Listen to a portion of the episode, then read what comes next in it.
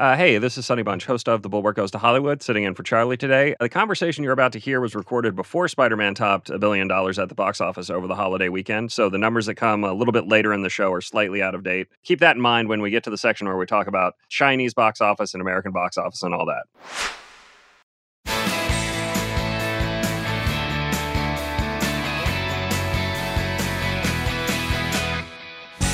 Hey, this is Sonny Bunch sitting in for Charlie Sykes today. Very, very happy to be sitting in for Charlie. Thank you for the, the time.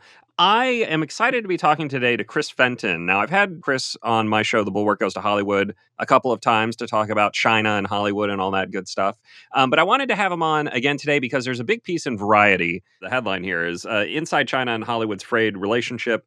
Uh, talking about the changing relationship between Hollywood and China and kind of what impact that's going to have on the movie business writ large, but also just on the general business atmosphere. So, Chris is the author of Feeding the Dragon Inside the Trillion Dollar Dilemma Facing Hollywood, the NBA, and American Business. It is a it's a very fascinating first person look at a part of the movie business that people really didn't understand very well until a couple years ago. Um, but Chris was on the ground early, making inroads with China, and kind of saw how they were using that experience to build their own industry, right, Chris? Yeah, that's the case. Well, first of all, it's awesome being on the Bulwark. Uh, a big fan of Charlie's, and Sonny, as you know, I have a man crush on you, and uh, we've been able to talk quite a bit about this topic over the last two years. Really, after it, it sort of came to light in a weird way through the NBA and Daryl Morey's tweet that was sort of heard around the world back in October 2019 if everybody recalls, Daryl Morey was the Houston Rockets GM. He's now GM of the Philadelphia 76ers. But he tweeted support for Hong Kong protesters. And it seemed like a very simple thing to do during those uprisings in Hong Kong. And the second I heard about that tweet, I said, oh, that's going to be a problem for the NBA in China. Uh, China does not like that type of sensitive topic being covered by anybody that has big business in that market. And Daryl Morey treaded right into it. And not only was Daryl Morey a GM for an NBA team, but he was a GM for the most branded NBA team in China, which is the Houston Rockets, thanks to Yao Ming.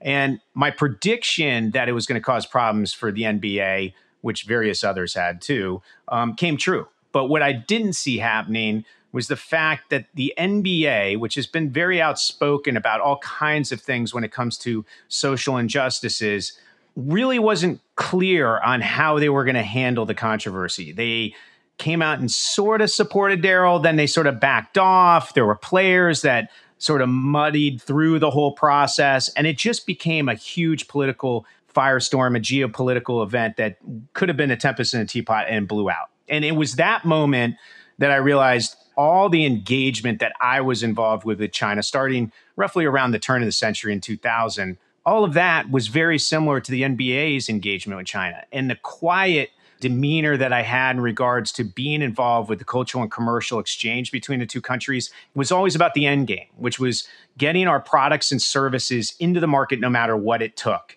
And as we see now, a lot of no matter what it took was to the detriment of the long term health of the United States of America. And we can talk about that. But a lot of this now is rearing its head. You talked about the Variety article, and also Hollywood Reporter covered it too. And I am here in Deadline Hollywood's also going to do something on it. So this is all starting to come to a head. And I think a lot of that also has to do with these human emotional touch points like the disappearance of Peng Shuai, and obviously this huge cultural event that also has a lot of commerce behind it, which is the Beijing Winter Olympics in February. Yeah, well, let's talk about your experiences with China because reading your book, it, it was a super fascinating look at the way in which Hollywood in particular, but also, you know, the NBA and, and other organizations got into bed with China. And I, I want to talk specifically about your experiences making Looper and Iron Man 3, which were two huge movies, but were especially big and kind of game changing for the way that they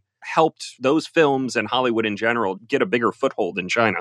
Yeah, first of all, Looper had time travel in it. That was a project that we thought had real commercial potential in a market like China. And that was a, a movie that starred Joseph Gordon Levitt, Emily Blunt, and Bruce Willis. It was written and directed by Rian Johnson, who's fantastic as a filmmaker, and he's gone on to the Star Wars movies and Knives Out. But it had a lot of facets to it that were very you know sensitive. For instance one was it involved time travel into the future. And one thing about china is they want to dictate how time travel stories are told. So typically they won't let western content with time travel in it because if it has time travel going into the past they want to depict china in a certain way that they see it back in history. If it's China is depicted in the future, they want to control the narration of how China is depicted in the future. So, one of the things we had to do with Looper was convince Rian Johnson and the filmmakers to change the setting of the future in that movie from France to China. And then not only get them on board with the fact that in the future in that movie, China made sense to have the plot take place there, but on top of it, integrate China into the story the same way you would brand integrate any sort of commercial product into a story but you're trying to sell that commercial product when you put a Pepsi can into a, a movie or a television show or a pair of Nikes. We had to do the same thing about China. And China was very particular about how their brand was going to be depicted. So, one of the overarching themes was that Joseph Gordon Levitt, who was the young version of Bruce Willis in the movie, in his present day, he wanted one day to live the utopian form of retirement which he decided was moving to China. And why? Because China was going to be the mecca of where the weight of the world is 40 years in the future. So we had to create this utopian society that occurred in the city of Shanghai in order to get the Chinese Communist Party excited about letting that movie into the market. Not only that, we had to use above the line personnel. We used a, uh, an actress named Summer Qing to be in the movie so she could learn the art of being a world class actor in the film by working side by side with Hollywood. We also had to utilize below the line crews. We had to shoot on the ground. We had to teach them how to utilize sound stages in the way Hollywood does, how to do gaffing and gripping and all the other stuff. And the point of all of that was that if we wanted to sell fish, to their 1.4 billion people. We had to teach them how to fish in the process. And that is where we are seeing today's market when it comes to Hollywood. And it can get rinsed and repeated with every other industry out there. The fact is, we did a great job of teaching them how to fish in order to get our fish sold in the market. And now the only fish that sells in the market happens to be made by their local industry because we taught them so well. So we created our greatest imitators, our greatest competitors. We'll talk about that a little bit more in a second because I think it's really interesting. The idea that China has that they can make their own big blockbuster film industry and sell it to the rest of the world, I'm skeptical of, but also interested in. But let's talk about the financial incentives for Hollywood here, right? It's not just box office grosses, though China is currently at the moment the biggest box office market in the world. There were also production incentives, right? This is the whole backstory with Iron Man 3 and Marvel that they got a certain amount of money for being a co production with China, right? Yeah, so there were two things. One is Looper was a $35 million movie. The projections for that film, because of time travel, drug use, various criminal aspects, the studio, which was Sony at the time and, and also Endgame, they projected a zero amount of revenue coming out of China. They just simply thought it couldn't get in. So we actually went and implemented China in a way and also created this ability to teach them how to fish during the process in order to get that zero into something meaningful re- revenue wise. And because we did it correctly, Looper ended up becoming a top 10 movie in 2012 for the China market, which was a huge feat. And by the way, so various things occurred during that process on the inputs, which was China financing came into play and was able to offset some of the budget costs. There were various scaling type of issues with a movie of that size that you could remedy in China, where you could have bigger set pieces, more extras, craftsmen building bigger sets on a much cheaper basis. So that was a big savings. But then on top of it, the revenue that came in that year was quite impactful because the movie was never supposed to get in. And then you cut to Iron Man 3, which is a $200 million movie. the amount of money that was at stake by just establishing Marvel in the marketplace. Now, keep in mind, the largest hit that Marvel had prior to us getting involved with Iron Man 3 was Iron Man 2. It made $20 million. That's what it grossed. Iron Man 3, after we did all the things that I just talked about with Looper, created a box office of $125 million just in the China market. And that was in 2013. So that's dog years ago.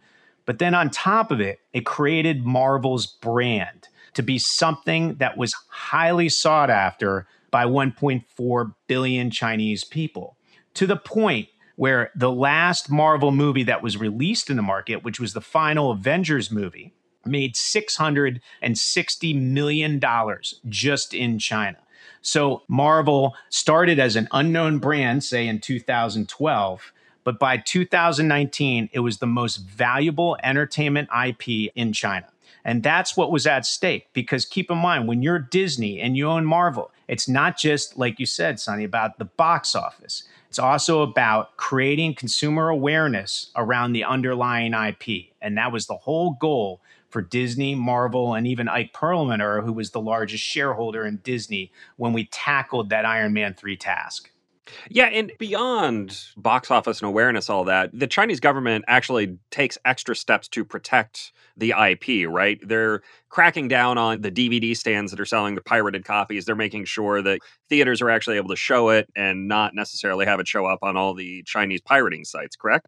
That's exactly the case. And in fact, prior to Iron Man 3, Marvel was known by a small fan universe in China. And you could go to any of the, they call them silk markets or those black market sort of department stores, which are prevalent everywhere and they're not patrolled. And you could buy small figurines that were pirated black market figurines of Iron Man or Thor or Captain America, you name it. And there was that type of transactional activity happening around the IP but none of it was collected by Marvel or Disney or any of the actual IP owners. It was all on the black market. And the Chinese Communist Party didn't really care. And on top of that, the people selling that merchandise knew they could sell it without getting caught or without having any sort of repercussions for selling something that was technically illegal.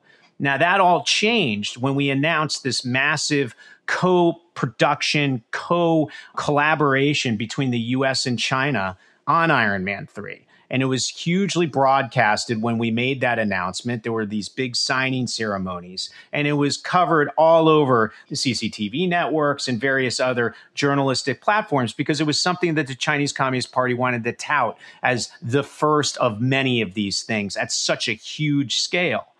So what happened was immediately all of that pirated merchandise disappeared off of shelves. And it wasn't because the Chinese Communist Party went around with patrols and took them off of shelves and arrested people. It was because the people selling that pirated merchandise knew that now, because of all the coverage of this movie that was coming up and the IP that was underlying the content that was created in that story, was now something that the Chinese Communist Party cared about and was supporting and putting the wind to the back of.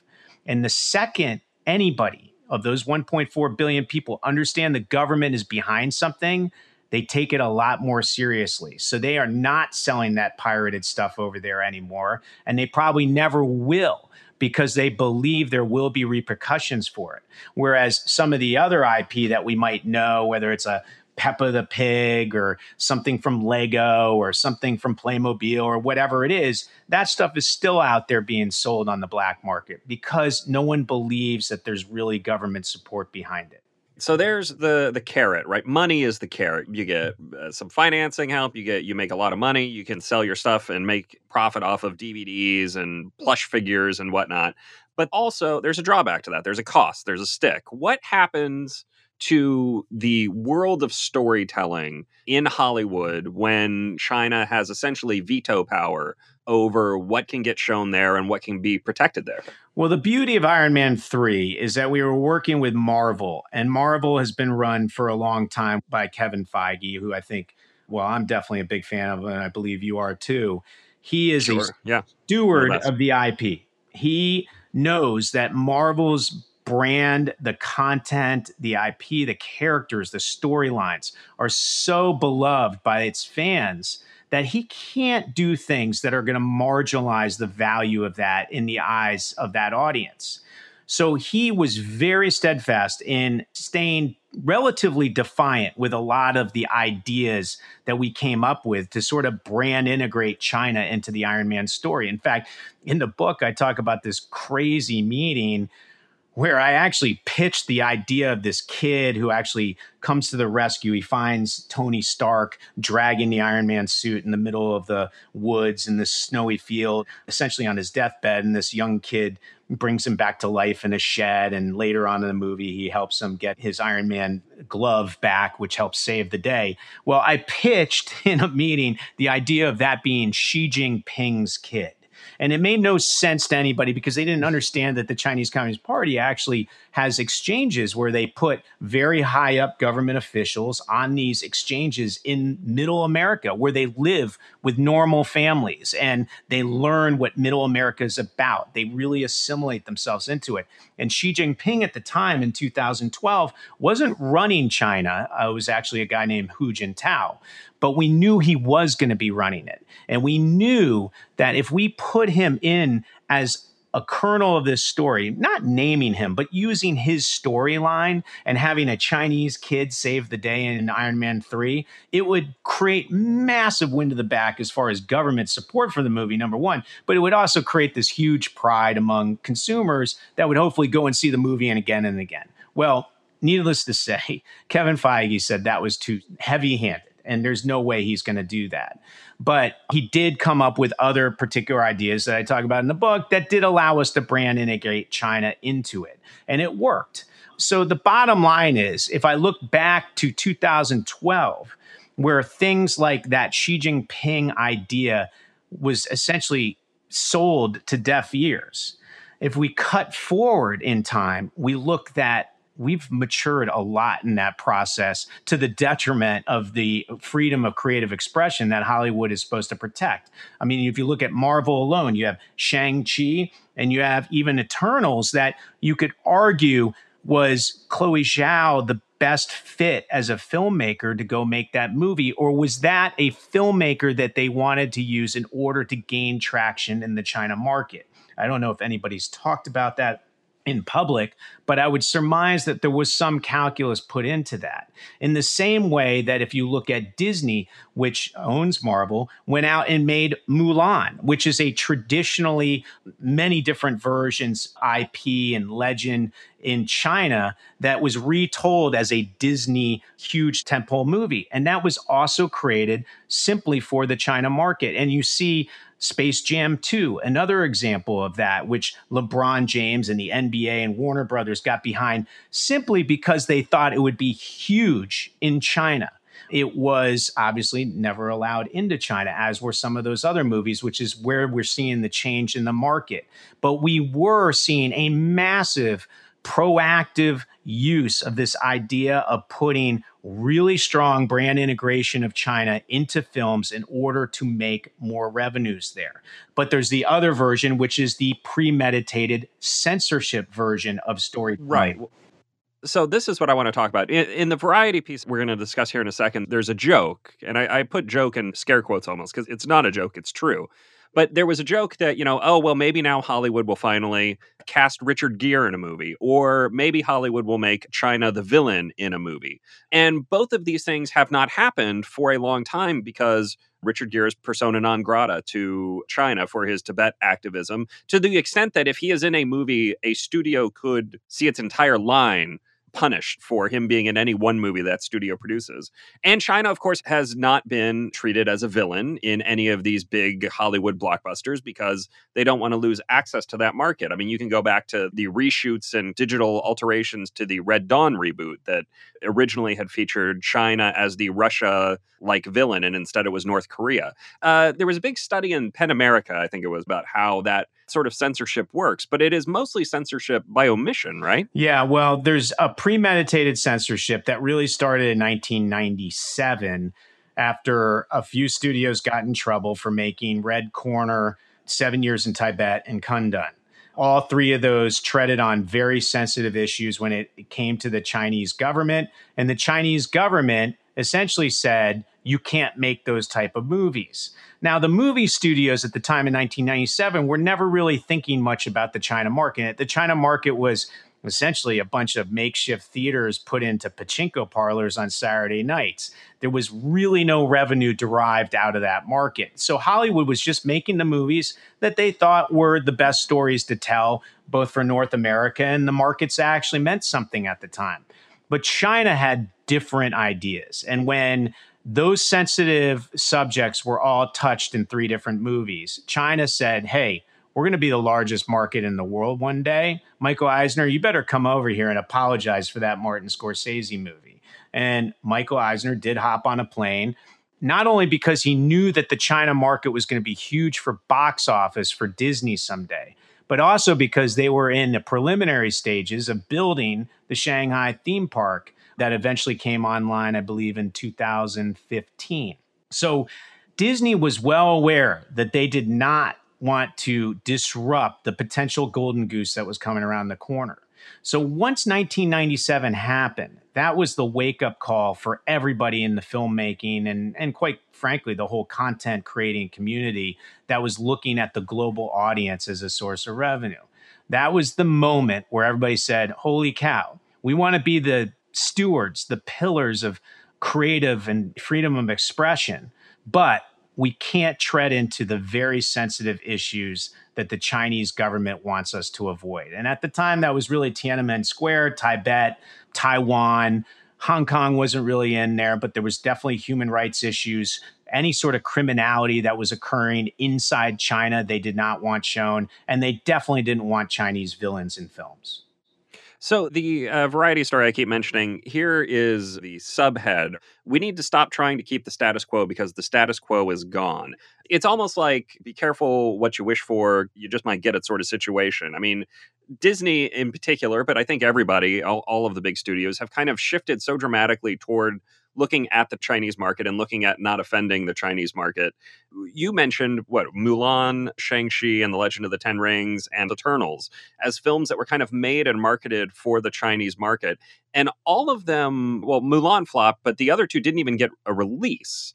So, what is going on here now with China? Why has China looked at the Hollywood studios and said, you know what, we're going to take a break from you guys. We're going to, you know, do our own thing? Yeah, I wish it was a break, but in fact, that status quo quote, I, it was a quote that I say later in that article. So I'm sort of humbled that they put it in the headline. But the fact of the matter is, if I look back at it, it's almost like imagine spending 20 years in a career and then realizing very late, like the first 18 years of what you were doing was not in the best interest of your country and being a nonpartisan patriot of the country like I am and thinking, God, how did we get here? And how did I not see it? And it's a little like going to Bruce Willis again, The Sixth Sense, right? Like you watch that whole movie and it's intriguing, but you don't know what happens until you get to the very end. And then you rethink that whole movie over and over again. And you go, ah, ah, why didn't I see that? Right. And that's the same thing that I look at when it comes to China. Like hindsight is 2020. So if you look at what their overall goal was. Now, keep in mind, the Chinese government plays a game of chess over very long periods of time 25, 50, 100 year time horizons, whereas the United States is much more about what's happening in the immediate moment. You know, we're into train wrecks versus slow motion train wrecks, we're into P&Ls, we're into two to four year election cycles, quarterly results, etc. So it's hard for us to see. But number one is they wanted to learn how to fish. They really wanted to create their own homegrown industry. But the only way to get it there quickly on a world class level was to learn from the best. So that was one of the things that they needed to do and why they gave us access to their very lucrative market in exchange for learning the, the tricks of the trade and how to hone those skills. So that's number one. Number two is, as we've seen with Evergrande, that huge real estate developer that is now bankrupt, there was a huge push to build city after city and develop the already established cities into meccas of commercial and residential real estate and essentially be the global envy and also the national envy of areas around the country where they were trying to get people to migrate from the outer towns and from the villages into the big city. One of those things involved how do you draw people to parts of cities where no one's actually been to? They're outside of the central business district. So you build them around entertainment venues, whether it's a theme park like what Shanghai Disney is, or what Universal theme park is, or what Fosun or Dalian Wanda was involved with, or you build them around state of the art cinemas and huge multiplexes that draw people in, and then you can develop that real estate around it. Well, that is what they did. But one of the problems was is they didn't have the content coming from the local film industry at that point to fill seats in those theaters. So they desperately needed huge blockbusters from Hollywood to help do that. So that was the second thing that occurred.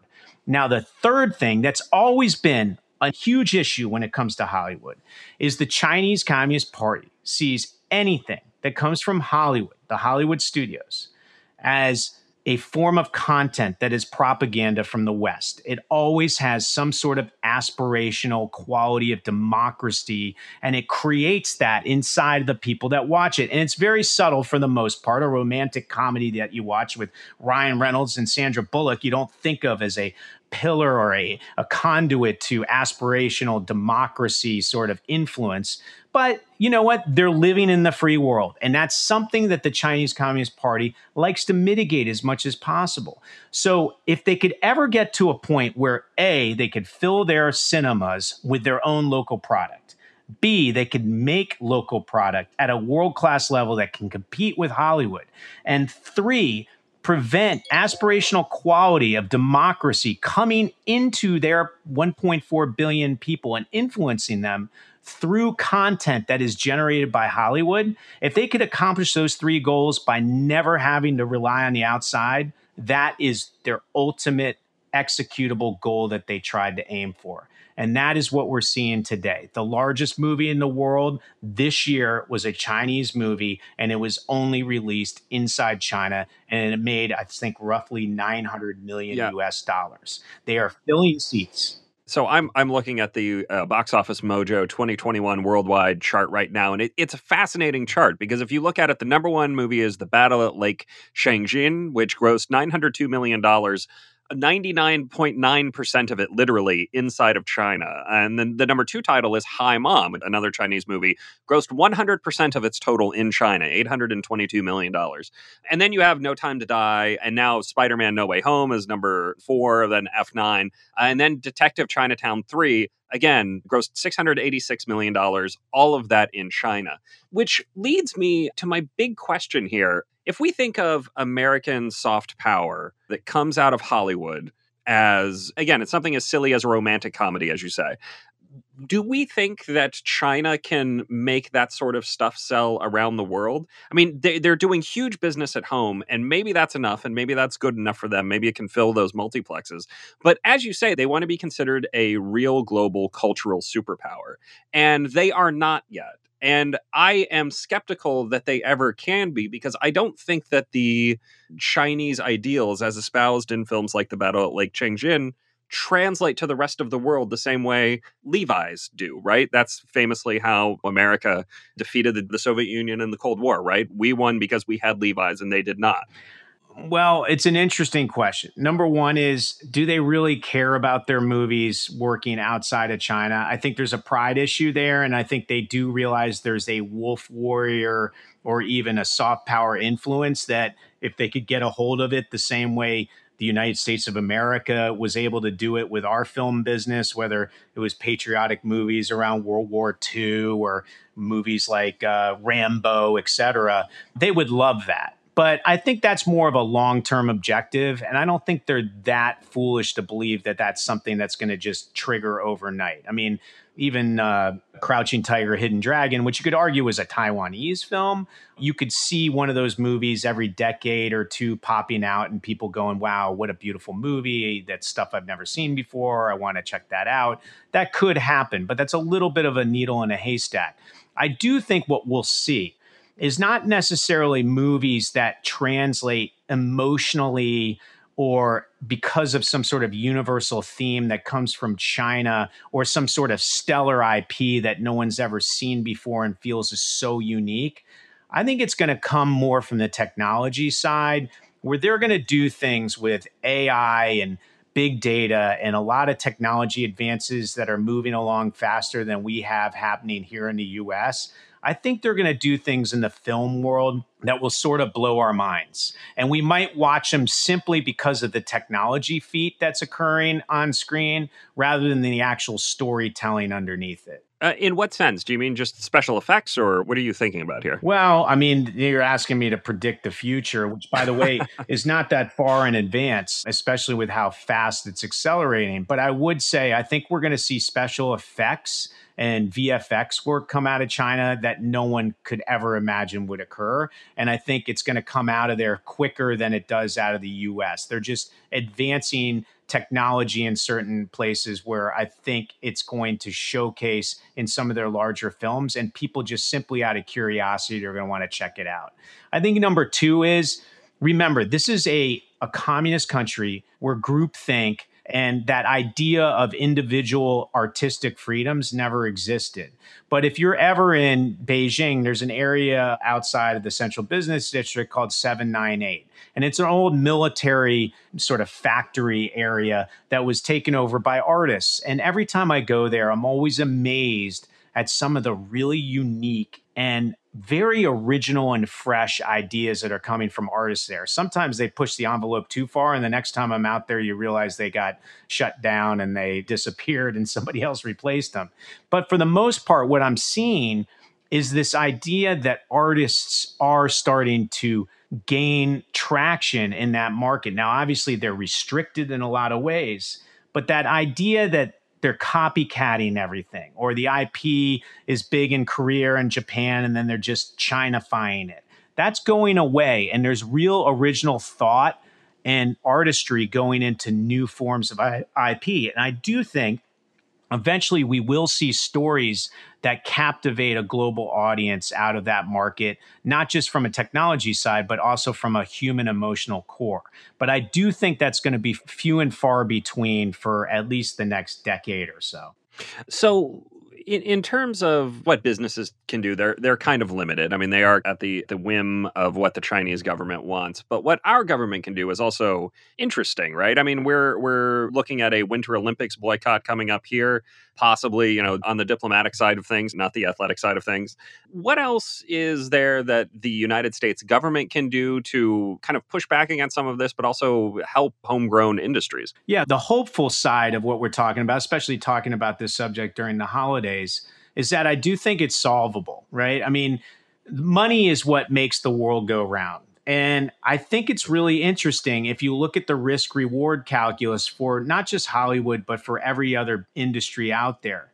China's not as easy to sort of think in a black and white type of way. It's much more muddied now. And that muddiness about, well, if we take the risk, will we get rewarded in China? If we make Mulan, if we make something that's inherently feels more of the Chinese culture, like Shang-Chi or the Eternals with like a Chinese filmmaker, does that get us that reward by taking that risk that maybe other audiences around the world might take offense at or not be as interested in, et cetera? It's not as easy to decipher. And I think that's a beautiful thing because now when it becomes muddy, what we're starting to look at is the amount of vocalization, the amount of publicity, the amount of attention of what industries are doing to get access to the China market. And consumers are very aware of that. And they're starting to look at the way companies are behaving. And they're going to decide whether that affects the way they create revenues for those companies based on the consumer products that they're normally engaged in. So, in a perfect example, the WTA, and we haven't talked about the Peng Shuai incident, but it plays into the upcoming Olympics.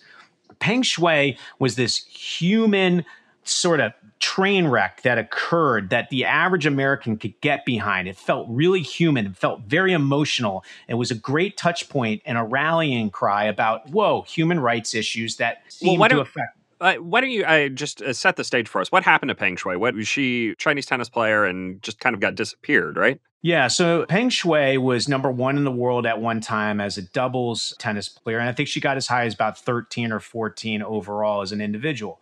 She came out and said that she was a long time harassed and abused sexually by Zhang Gaoli, one of the standing committee members for the whole country of China for many, many years. And keep in mind, there's only seven standing committee members overall, and one of them is Xi Jinping. So you're talking about one of the most powerful political players in the China market. She came out and said this on a diatribe essay on Weibo, which is the Chinese version of Twitter. It sat out there for 30 minutes before it was scrubbed. But during that 30 minutes, it was picked up all over China and eventually leaked out. Now, the Chinese government did exactly to her what they do to Jack Ma or to Wang Jianlin or Fan Bingbing when they're upset about something. They disappear them. And whether that means they get thrown into jail or a house arrest, they silence them. They disappear. And they did that with Peng Shuai, thinking it was a tempest in a teapot that would remain that way. The problem is Peng Shuai had lots of friends globally. And the tennis community, particularly the women's tennis community, was in uproar and demanded the WTA, which is the Women's Tennis Association, stop all engagement with China, which was very, very expensive to make a decision on because the WTA had 10 or maybe 11 events at the time in China pre COVID that were all some of the most lucrative prize money events that they had on an annual basis. But the momentum was so strong and doing the right thing looked like such a strong idea to move towards they decided to take a stand. And China has banned the WTA from that market. And quite frankly, most of the tennis players in the Women's Tennis Association are banned from China also. So a lot of money was lost. But in a perfect scenario, which I do think is going to happen, I call it the Muhammad Ali effect. The WTA, which I never really thought about, I, I Sonny, you probably hadn't thought about that organization either. Um, now it's an organization I know a lot about and I've gotten yeah. to know how noble and how they did the right thing and how it was morally and ethically the right call and and it gave me a really an excitement about a brand that I never even thought about. So I feel like they're going to see this Muhammad Ali effect occur where they take a short-term hit but the long-term revenue that's built from audiences around the world because they are now bigger than what they were originally is going to reward them in a vast way. And if we start to see sponsors and other markets start to put together events that replace what they lost in China, that is going to lead by example other organizations to think they can do the same thing. And with the risk reward calculus so muddy in China right now, everybody would love to have to stop thinking about China because China is a pain in the butt to work with. Now, I do not stand for a Cold War or war. We need engagement with China. In fact, my book, I talk about cultural and commercial exchange is vital to keep us from going to war with them. But I would like to see, as a member of the Hollywood community, and the Hollywood community is supposed to be the bastion of creative freedom. I would like to go back to making the stories that we want to tell. And some of those stories might get banned from ever being in the China market but it should not ban the entities and the individuals that make those movies from ever doing business in China again.